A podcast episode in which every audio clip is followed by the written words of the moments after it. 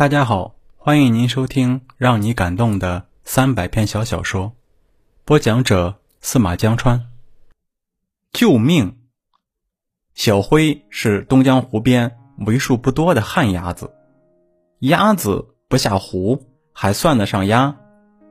在村里人眼中，小辉除了平日讲点哥们义气，也算不上上等角色。早年丧父，母亲把他当成心肝宝贝儿，养来养去，倒成了一天到晚摸摸麻将、看看盗版碟的浪荡子。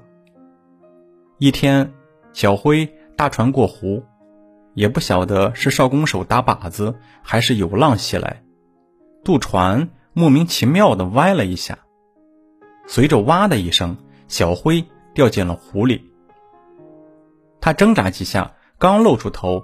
便直喊救命，话音未落，又呛了几口水。少公一看旱鸭子这样子，也慌张了。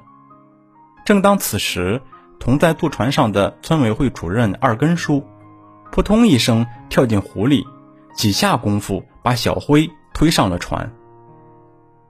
二根叔救小辉，除了小辉的母亲千恩万谢，没几个人为小辉庆幸，相反。还有人嘀咕：“这种浪荡子怎么没被淹死？再浪荡下去，说不定成为一方的恶霸。”小辉很感激二根叔，上门双膝一跪，磕了三个头，亮开嗓门说：“二根叔救命之恩，小辉今生今世一定报答。”在母亲的示意下，小辉还抱来两只鸡。当他把鸡往前一送时，二根叔摇摇头，没发话。小辉张嘴还想说点什么，二根叔摆摆手，让他离开。小辉不知何意，只得悻悻回家。亲戚提醒说：“救人一命，抱几只鸡就能报答了。”对对，拿点钱买点金贵的东西送给他。哟。没想到你这般蠢里蠢气，亲戚嗔怪道：“小辉不服气，我怎么蠢了？买什么东西啊？把票子送过去最实在。”这话有道理，可小辉一下子犯了难，这钱到哪里去挣呢？小辉也晓得二根叔平日为人来路不明的钱，他肯定是不会收的。于是，小辉养了几头猪，这举动让他母亲坐在灶门口偷偷擦了几把眼泪。年底，几头猪一卖，三千八百块就到手了。留点钱，你过年抽烟用吧。母亲说。小辉犹豫一下，一咬牙说：“全给二根叔。”可二根叔又是摇摇头。还嫌少？小辉心里突然有点动气，可转念一想，这条命花多少钱也换不来，这几千块钱确实太少了。村里有人开始戳二根叔的脊梁骨，你看看，平常看上去还像个老实人，谁晓得也是个想发横财的主。二根叔听到这些话，没吭声。老婆劝他出去说个明白，二根叔摇摇头，缓缓的。小辉把年过完，上市场买回十几头猪仔和一头母猪，还捎回几本养猪的书，没事翻翻看看。没多久，小辉成了镇里的名人，镇长还亲自登门挂牌，科技养猪示范户。这点。连镇里一些干部也有看法，说小辉养猪是为了报救命之恩。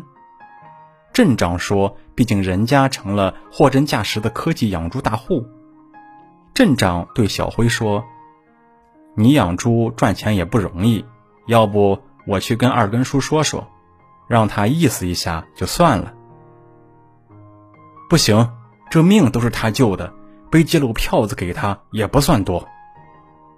镇长咂咂嘴，二根这人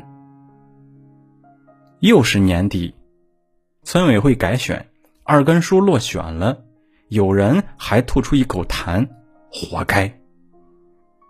小辉知道后，气得又是跺脚又是搓手，却又无可奈何。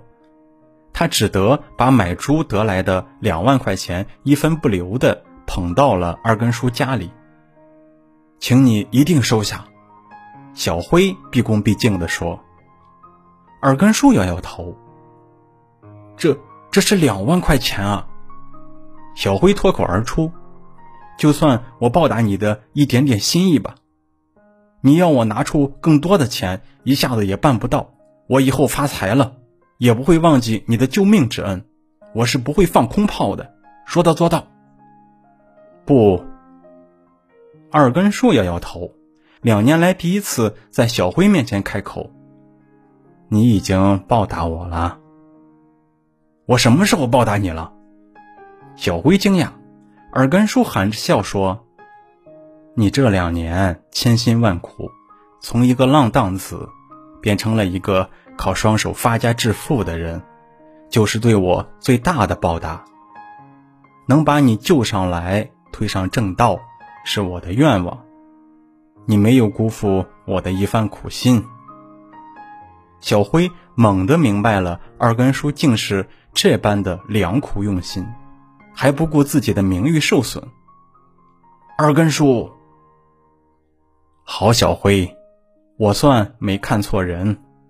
二根叔用力拍拍小辉的肩膀，用这些钱再盖个像模像样的猪场来。钱不够，二根叔帮你垫。小辉含着泪点点头，在他的记忆中，这是他第一次流泪。